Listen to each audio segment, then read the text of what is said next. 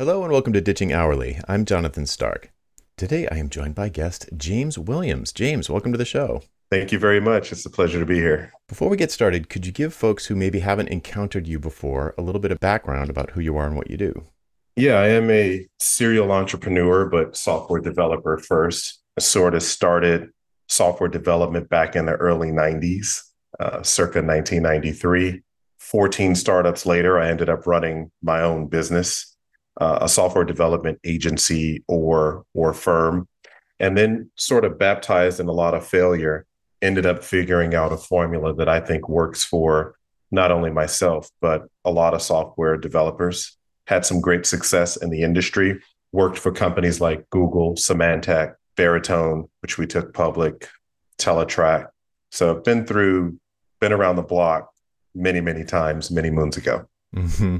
Cool. All right. So let's let's start with the definition of terms. So what is a fractional CTO?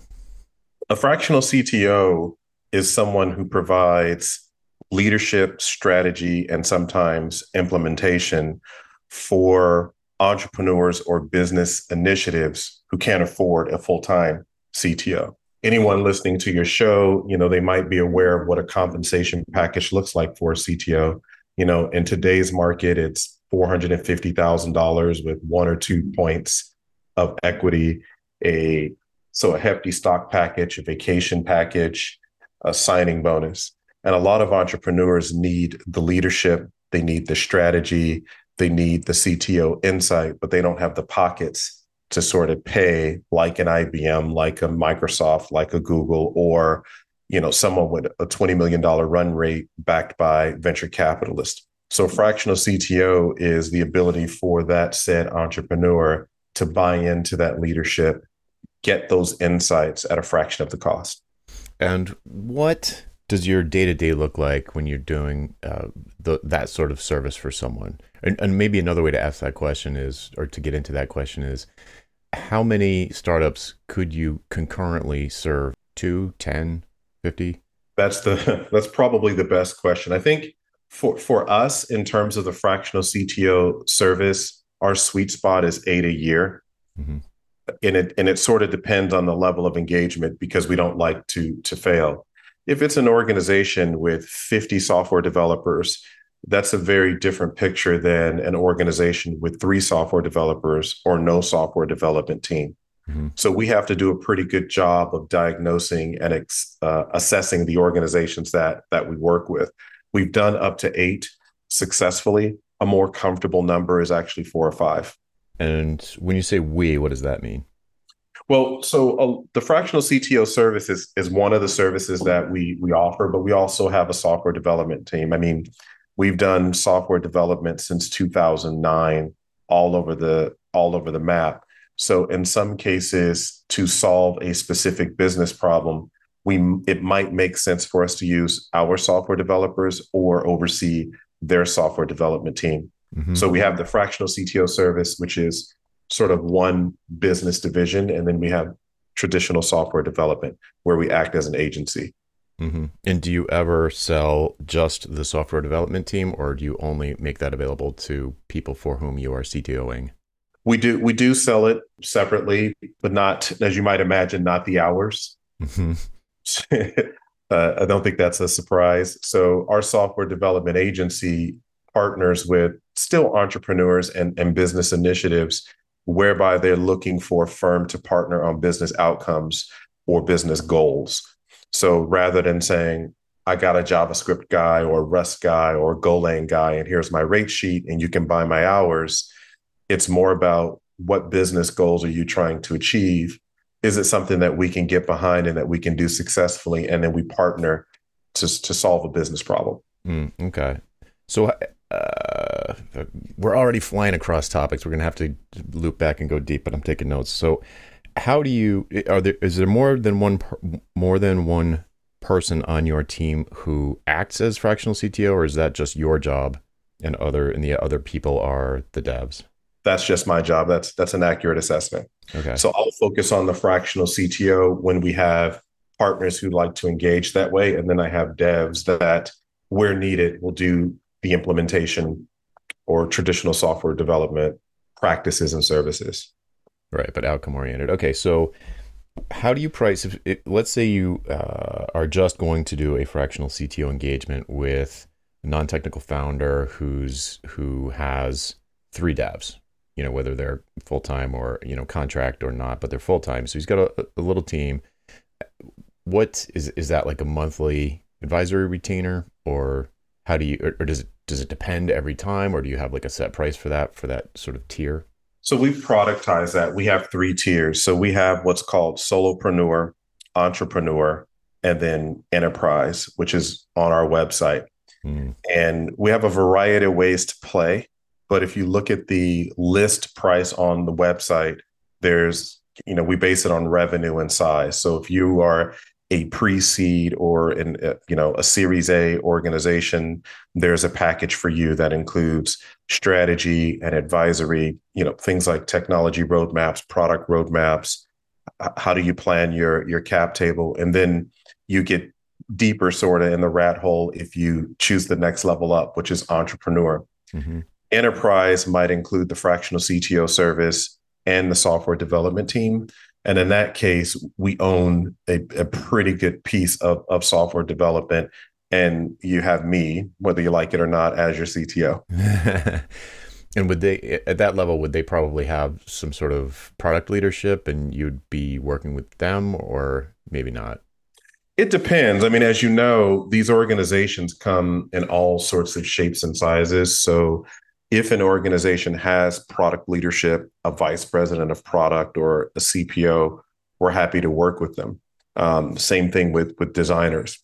But if not, um, I'm an old dude, so I've been around since the early '90s. Uh, we're happy to fill any product holes. We like to think that we got a lot of experience in building a variety of products, and that's part and parcel to the service that an organization you know would get. That's what they're investing in. Mm, okay, great. And these three tiers are they they're priced on their website, or do how does the sales process work? Do they have to set up a call and uh, you talk through it, or is it they could just say, "Oh wow, here's how much this would be," and I can see that this is the slot I would go into, and then when they reach out to you, they're pretty much pre-sold. The I would say the the latter in terms of we have the pricing tier on the website, but there's also there's always that invisible fourth package you know, I like to break things in three, a la Alan Weiss. Mm, yes. So, you know, we, we have the three services, but invariably you call someone up and they go, Yeah, I like the price of solopreneur, but I need a couple of these things as part of the enterprise package. And so we do custom packages when it makes financial sense. And we do those custom packages also when it makes business sense. But we're not allergic to someone calling us up and say, here's our definition of a fractional CTO. We don't accept all of that business, but in the case where it does, you know, where it makes sense and the Venn diagrams align, we're happy to take that business. Mm, okay. And do you have any particular uh, sweet spot kind of ideal client? I mean, other than the, the the three obvious size differences that you've got buckets for, is there? I mean, we're talking startups, but is it generally a SaaS or might it be a hardware startup or like uh, aerospace? Like, does it does it not matter, or are you? Is it mostly where the buyer's core business is a software product? That's a great question. So we we have clients who their core business is not necessarily software, but they have to do um, integration, and then we have clients who are building a software development product or they're releasing um, a mobile application. For us, the sweet spot is someone who just received investment or is about to receive investment. They might be anywhere from pre seed to series B. Mm-hmm. Um, anyone that would go to a Y Combinator or would go to some sort of incubator where they're looking for more than just hands on the keyboard. You know, I say that on our website all the time. Be more than just an engineer. Be more than just an entrepreneur. So we're looking for people who we can partner with for their success. Get out of the question get out of the conversation of of hours and tasks and sort of you know i call it the helicopter mom ceo mm-hmm. so we we run for the hills and and run affectionately away from that and, and look for people that are looking to partner around uh, success. In in terms of the shape of the uh, the entrepreneur, you know, the clients that I love to work with are the ones that have a dream. They might have raised money, or they might be bootstrapping. They might have taken a second mortgage on their house, but they are really laser focused on solving a problem in in society, and they're less concerned about what our Jira tickets look like, and more concerned about the outcomes that we can get. Cool, great. It totally tracks. Okay, so so for for a fractional CTO only engagement, historically, how long do those last for you? It's all over the map. I think we've seen if you look at eight out of our last 10 clients, they usually last anywhere from eight months to a year. A lot of cases, when they buy fractional CTO services, they have a long term plan to hire a full time CTO, hire a team. And that is something that we help with.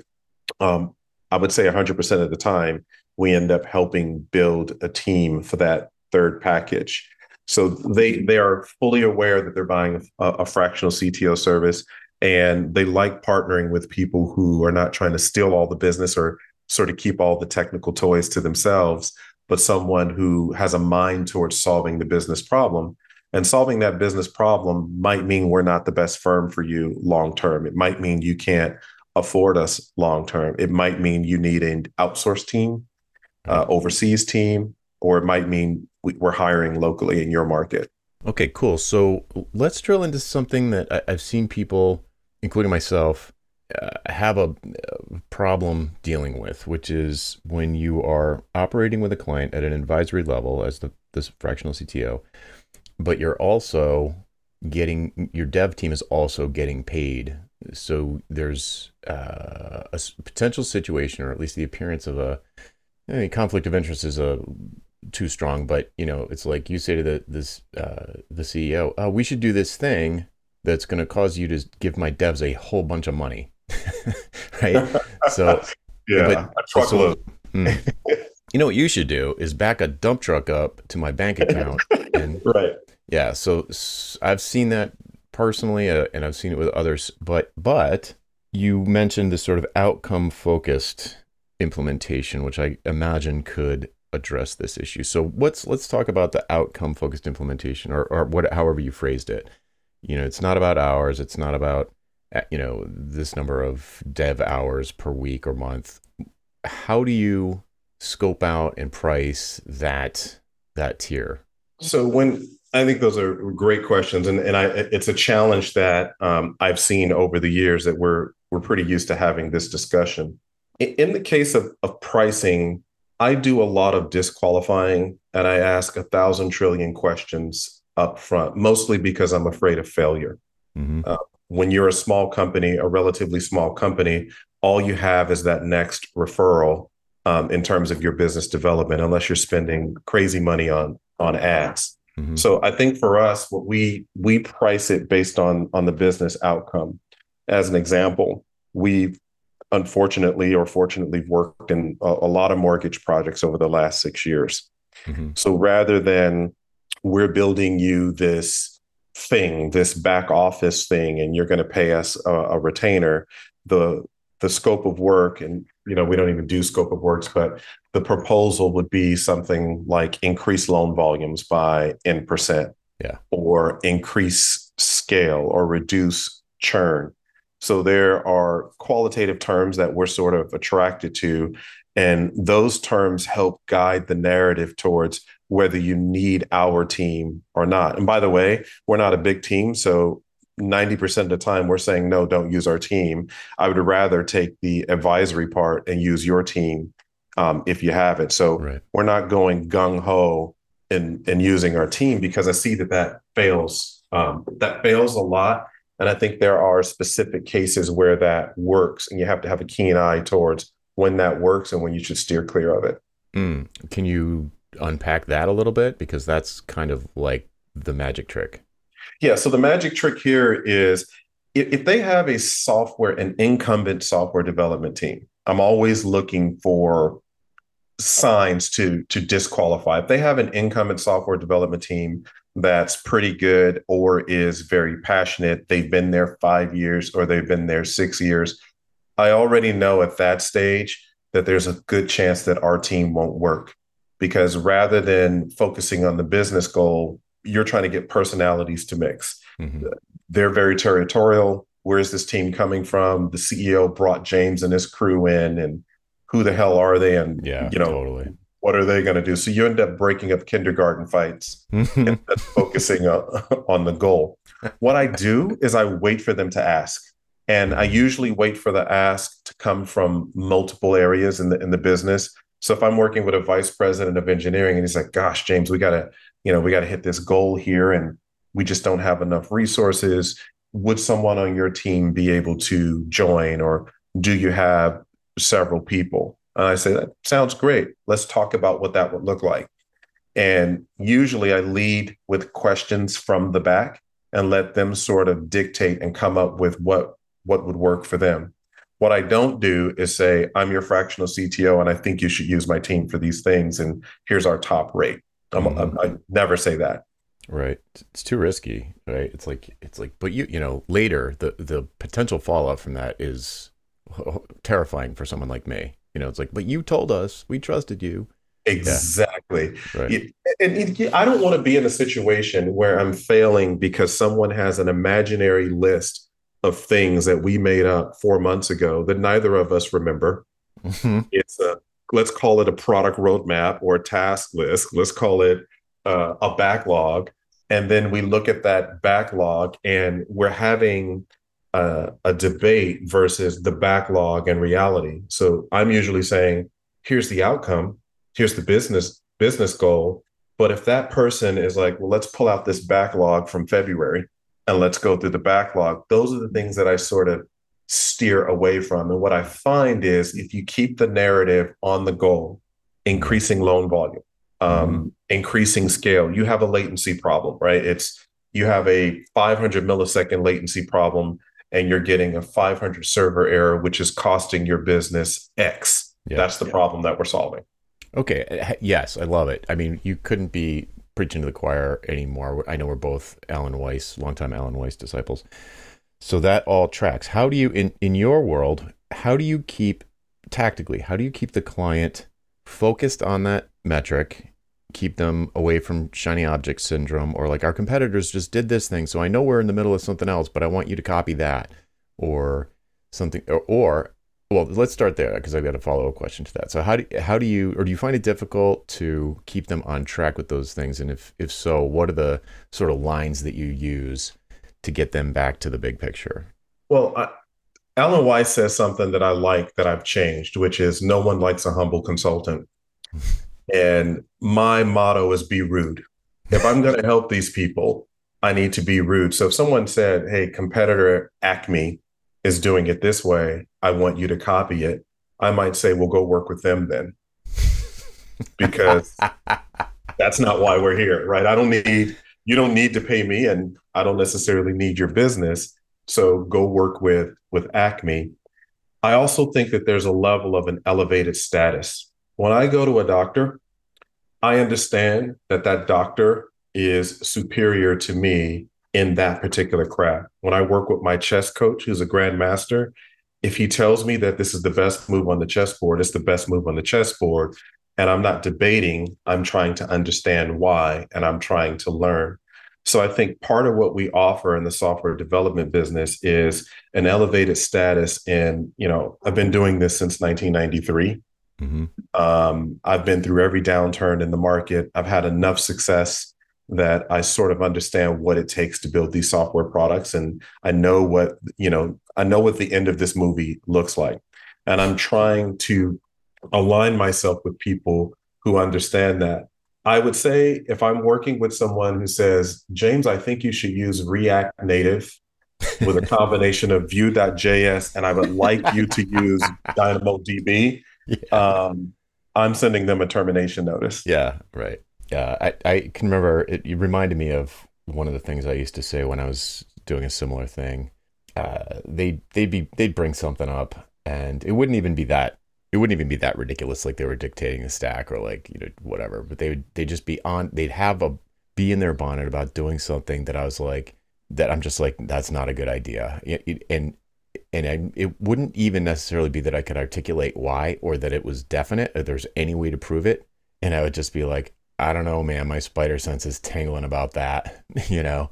And, and if, if you were working with people who respect your expertise at what you do and you respect their expertise at what they do, because they're running a business that's in my, in my case, every single person who ever hired me had a successful business. It was a, a better than a going concern. They were big in some cases, huge. So I, I, would respect that. They knew their customers better than I did. They knew their industry better than I did. But you're but you are not going to tell me even I'm trying to I'm trying to think of a a higher level decision like um, whether or not to go with uh, HTML or native or something like that. You know, it's just yeah. a big uh, an early architecture decision you know, it could be as simple as on-prem versus AWS or whatever, you know, something big and early. And I just be like, I don't, I don't know. I don't think so. And, and good clients would be like, all right, you're the boss with that stuff. You get veto power. Hundred percent. And I think that's the way. And I think that we also have to be prepared to, to, I believe in challenging people. You know, if, if I, if I Google something before I go see my doctor, I want my doctor to say, James, you're completely out of your mind. And if you want to die, keep Googling. If you want to live, right yeah. So so if someone I had a customer the other day goes, you know, I want to work with you guys, and you know, we want to use MySQL. Um, b- before I spilled my coffee on my shirt, I was like, why do you want to use? How do you know you want to use um, MySQL? I read I read about you guys ahead of time. None of you guys are engineers. Why MySQL? Well, that's what we used before. Why don't we talk about the goal first and what we're trying to achieve? Maybe MySQL works. I have nothing nothing against MySQL but to, I can tell you there's a truckload of other choices that might get you to your business goal. So let's get back to talking about that. Yeah, it's just so weirdly specific. and It's just completely the wrong altitude for the discussion. Yeah. All right. So let's. So were you always good at detecting that? Or is this something that's come from the school of hard knocks? Like, what could you tell people who don't? What could you tell people who, for example, in this in this situation, they love MySQL, they agree with the decision, and they just accept the client's suggestion because they agree with it, but they don't make a, but they don't, you know, pull the ripcord and say, whoa, whoa, whoa, whoa. Like we're talking about the wrong thing here. Like how, if you were going to coach someone, a, a mini me, if you're going to coach them how to do this, what advice would you give them for detecting or building that spider sense, detecting when the conversation has entered into murky waters? Yeah, I would say, you know, to address the first part is I think it was the school of hard knocks, you know, failing um, a ton, um, just just failing a whole lot, you know, at, at every level of a startup, at every every position. And I worked my way up through the ranks sort of manually, starting in in the '90s. I was always a, uh, you know, what what I would say better than average engineer. Most of my my my career usually end up running something, but I was a terrible employee because I disagreed with everything. Mm-hmm. And then mentors took that disagreement and honed it into a business owner and to the sort of the consultant mindset. The thing that I would challenge sort of the 25 year old me is how much do you like to fail? Because the chances of failure increases proportionally with you accepting what the customer tells you they want. And if you get back to that business goal or the business outcome, you have to ask yourself if you accept the MySQL suggestion and they fail, are you okay with that? Because at the end of the day, it's going to be your fault. Yeah. If you accept 100% of your client's suggestions and three months from now they can't launch or it fails, guess whose fault that is? Mm, yeah. It's like a pilot letting the passenger fly the plane. Yeah, it doesn't make any sense. It makes no sense. Right. You got to diagnose. I think that's the key.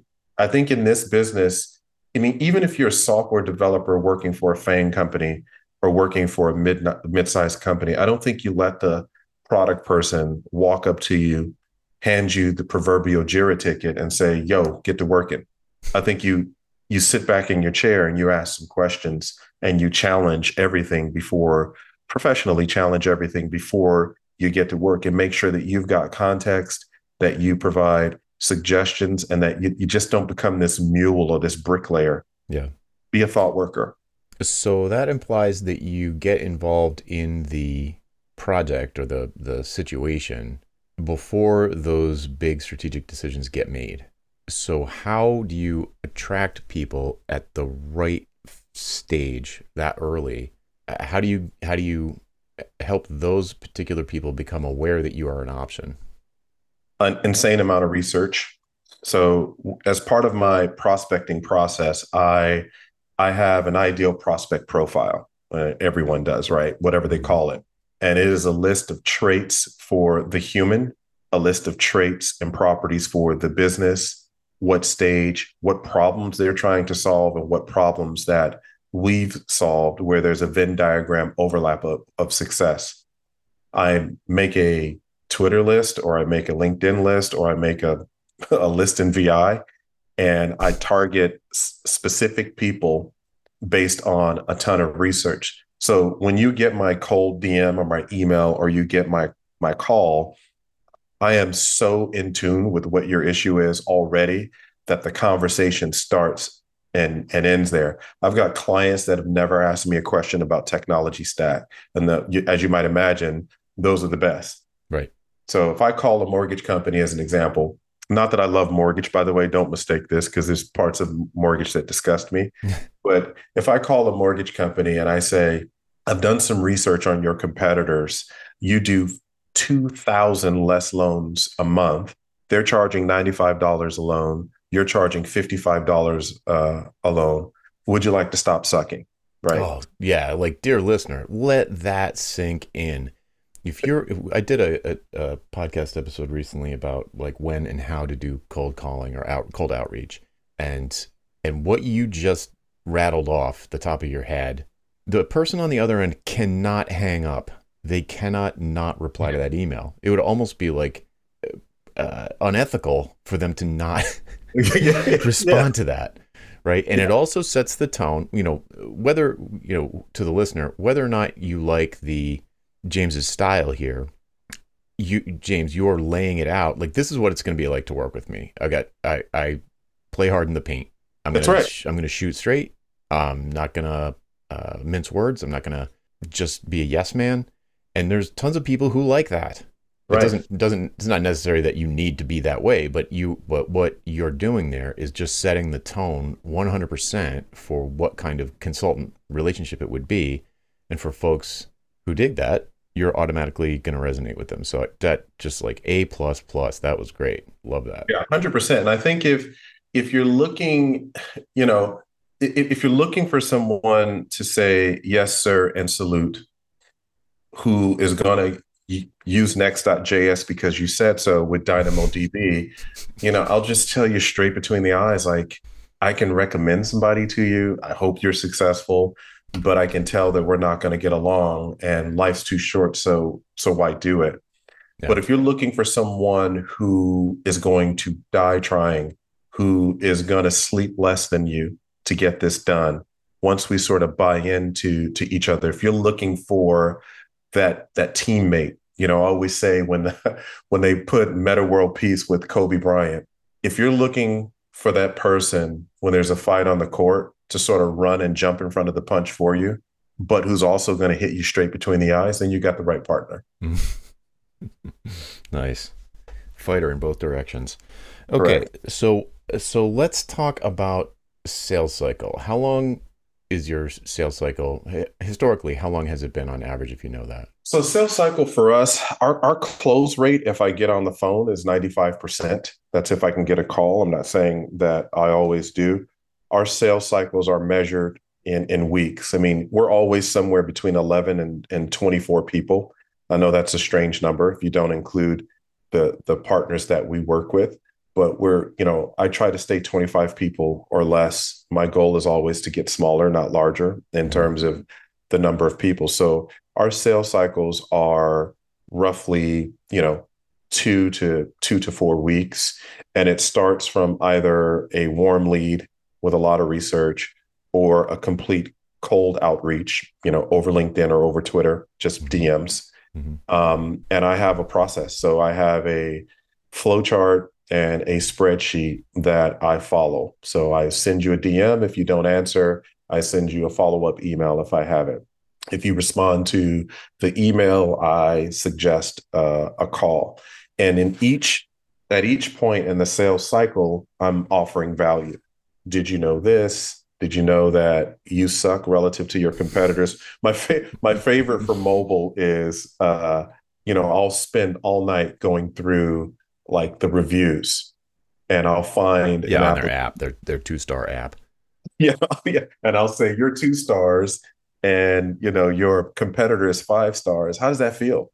and would you, and would you like to talk about that? And I, you know, that that little pitch there gets a call like 98% of the time. Mm. Even if they even if they're prickly or pissed off that uh, you know I had the gall to insult their uh, their application. But I think it comes with comes with research, and I have a seven step process that um, I've honed over the years that go from the first message to you know first message to the call to what we call the whiteboard discussion and then from the whiteboard discussion to the follow up all the way up to the proposal and close. And once we send a proposal we're usually closing like 95% of the time if we get that far. Right wild. Okay so let's jump back jumping all over the place. Let's jump back to the i, I had a, a question i said i was going to split in half and so here's the second half. When you're when you're in a situation where your team is building out stuff what are the what progress metrics do you use to satisfy the, the client and yourself that you're on track to the bigger goal? Favorite question of all time. So so for me we're very demo heavy and we're we're very qualitative. So i, I honestly think 90% of the metrics in software development don't work. They don't tell your client where you are. No one has an idea of progress. And when you get to the end you get you know fingers pointed in opposite direction. Yeah. I thought i was going to have x and we're saying no you said y. We wrote a million lines of code.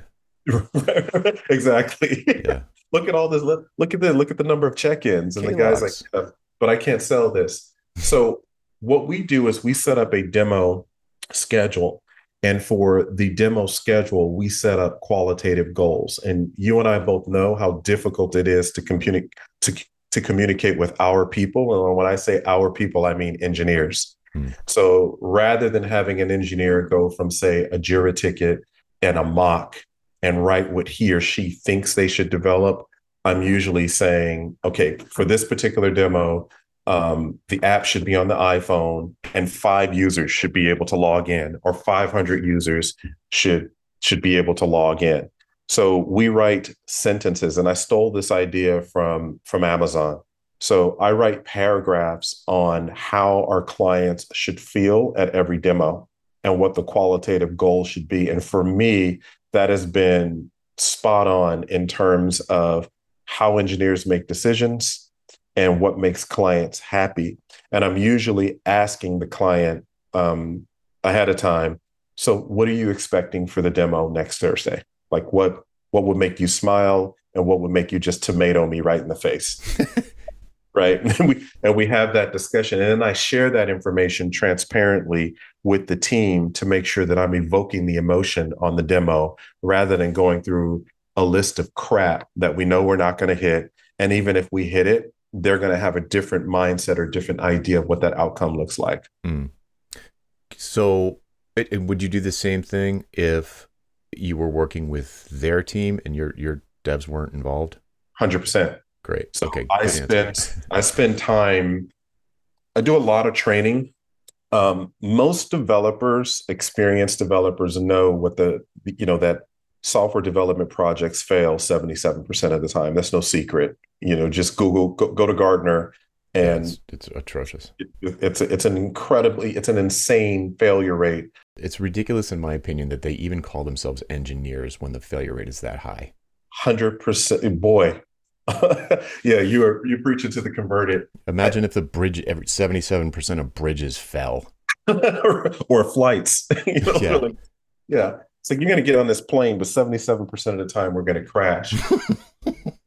so, I, engineers that don't work for me, they also know that. And so I'm very good at building relationships with those engineers and saying, let's put together an accountability plan that we agree. Let's put together that demo roadmap and let's go dictate that roadmap to your boss, which is my client. and tell them what we're going to do instead of waiting for mommy to come tell us what to do. Mm-hmm.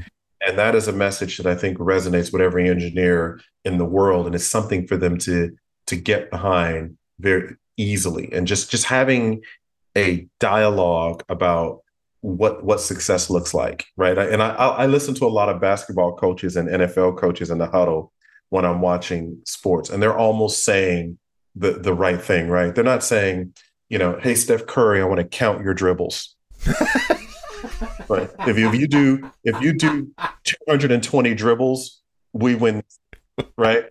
That's not how you talk to Steph Curry. That's not how you talk to engineers. You say, look, they're out hustling us, right? If we win this quarter, we we we win the game, right? I want to see that guy sweat. I want you to knock that guy down. So I think when you when you come up with those sort of qualitative goals, it's easy for people to understand it and they like it because that first iteration where they get success, they're bought in.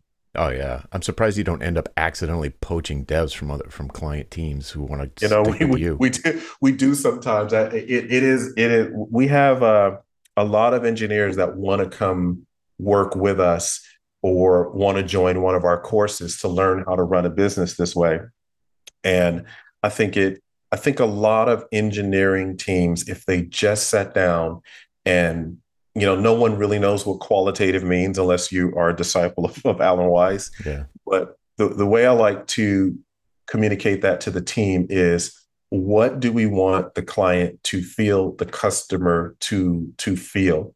What is that e- emotional cue that we want to trigger with this particular demo? And we lay out an entire demo driven plan that has basically bitmojis on the actual you know laid out whether we're doing it in figma or whether we're just hand drawing it we lay out that entire map and we said you know we said you would be here um, and it works very well. Mm.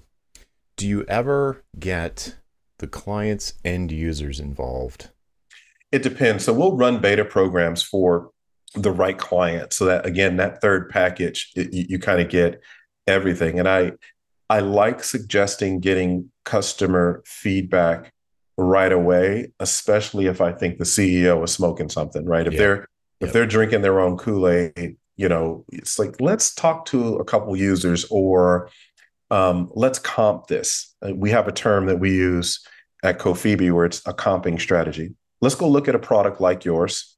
Let's go look at the reviews or let's bring in customers who used a product like yours and let's see what they say so we maybe you're right maybe i'm wrong but let's go validate it yeah instead of spending two hours and 10 people in a room thinking it through oh god yeah that that you just made my skin crawl i don't yeah. want to think anything through right yeah. i want to comp it yeah right Oh man. Okay, cool. There's like uh, we could surely go for 3 hours here. Um, yeah. so but you you mentioned a couple of things that I think and I think there's going to be a, a, number of people whose ears perked up at certain points in this conversation. You mentioned courses or workshops or something and I know you have a mailing list and so forth. So where can people go to find out more about about how to kind of follow in your footsteps here?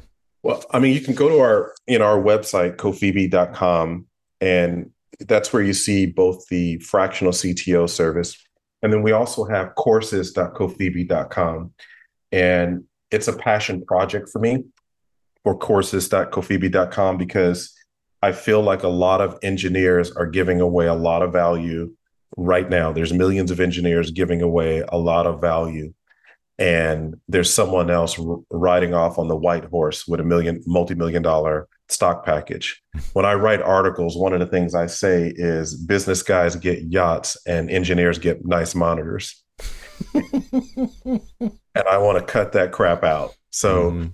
part of what we do in what we call our technology accelerator is teach engineers and you know how to be what i would say entrepreneurs not a term that I, that I coined. And what is it? Entrepreneurs. So engineering entrepreneurs. I got it. Okay. And whether you want to work for a company long term or not, you still need these these skill sets. Or whether you want to start your small business or start a big business, these skills are essential.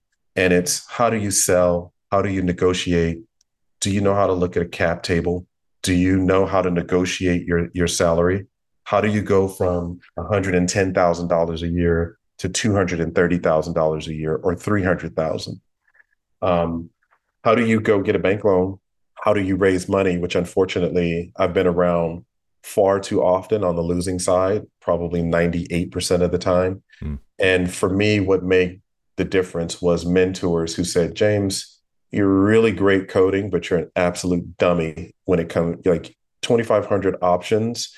You are walking around here like you're going to own a jet and you're going to be able to buy your wife a couch. Let me tell you why. right. So yes. I've taken that experience and put it in uh, sort of in an accelerator on courses.cofebe.com so that people don't have to live through the same pain I did. Mm. And I'll put it in the show notes, but how do you spell that? Cofebe is C O F E B E dot com. What is that? Oh, it stands for Code for Engineers by Engineers. Oh, very good. Well, this this has been a blast. I, am so glad you reached out. I, I, feel like we should definitely keep in touch. Uh, but I will I will uh, put that in the show notes, dear listener. If you want to find out more if, about about this list of stuff that James has shared, if you think that the fractional CTO path is the one for you, uh, I think you're probably convinced. I don't probably need to say any more. Well, James, thanks so much for coming on. I appreciate it. Thanks for having me. All right, folks, that's it for this week. I'm Jonathan Stark, and I hope you join me again next time for Ditching Hourly. Bye. Hey, Jonathan again. Do you have questions about how to improve your business? Things like value pricing your work instead of billing for your time, or positioning yourself as the go to person in your space. Or maybe productizing your services so you never have to have another awkward sales call or spend hours writing another custom proposal. Book a one on one coaching call with me and get answers to these questions and others in the time it takes you to get ready for work in the morning. Best of all, you're covered by my 100% satisfaction guarantee. If at the end of the call you don't feel like it was worth it, just say the word and I'll refund your purchase in full. To book your one-on-one coaching call, go to jonathanstark.com slash call, C-A-L-L. That URL again is jonathanstark.com slash call. Hope to see you there.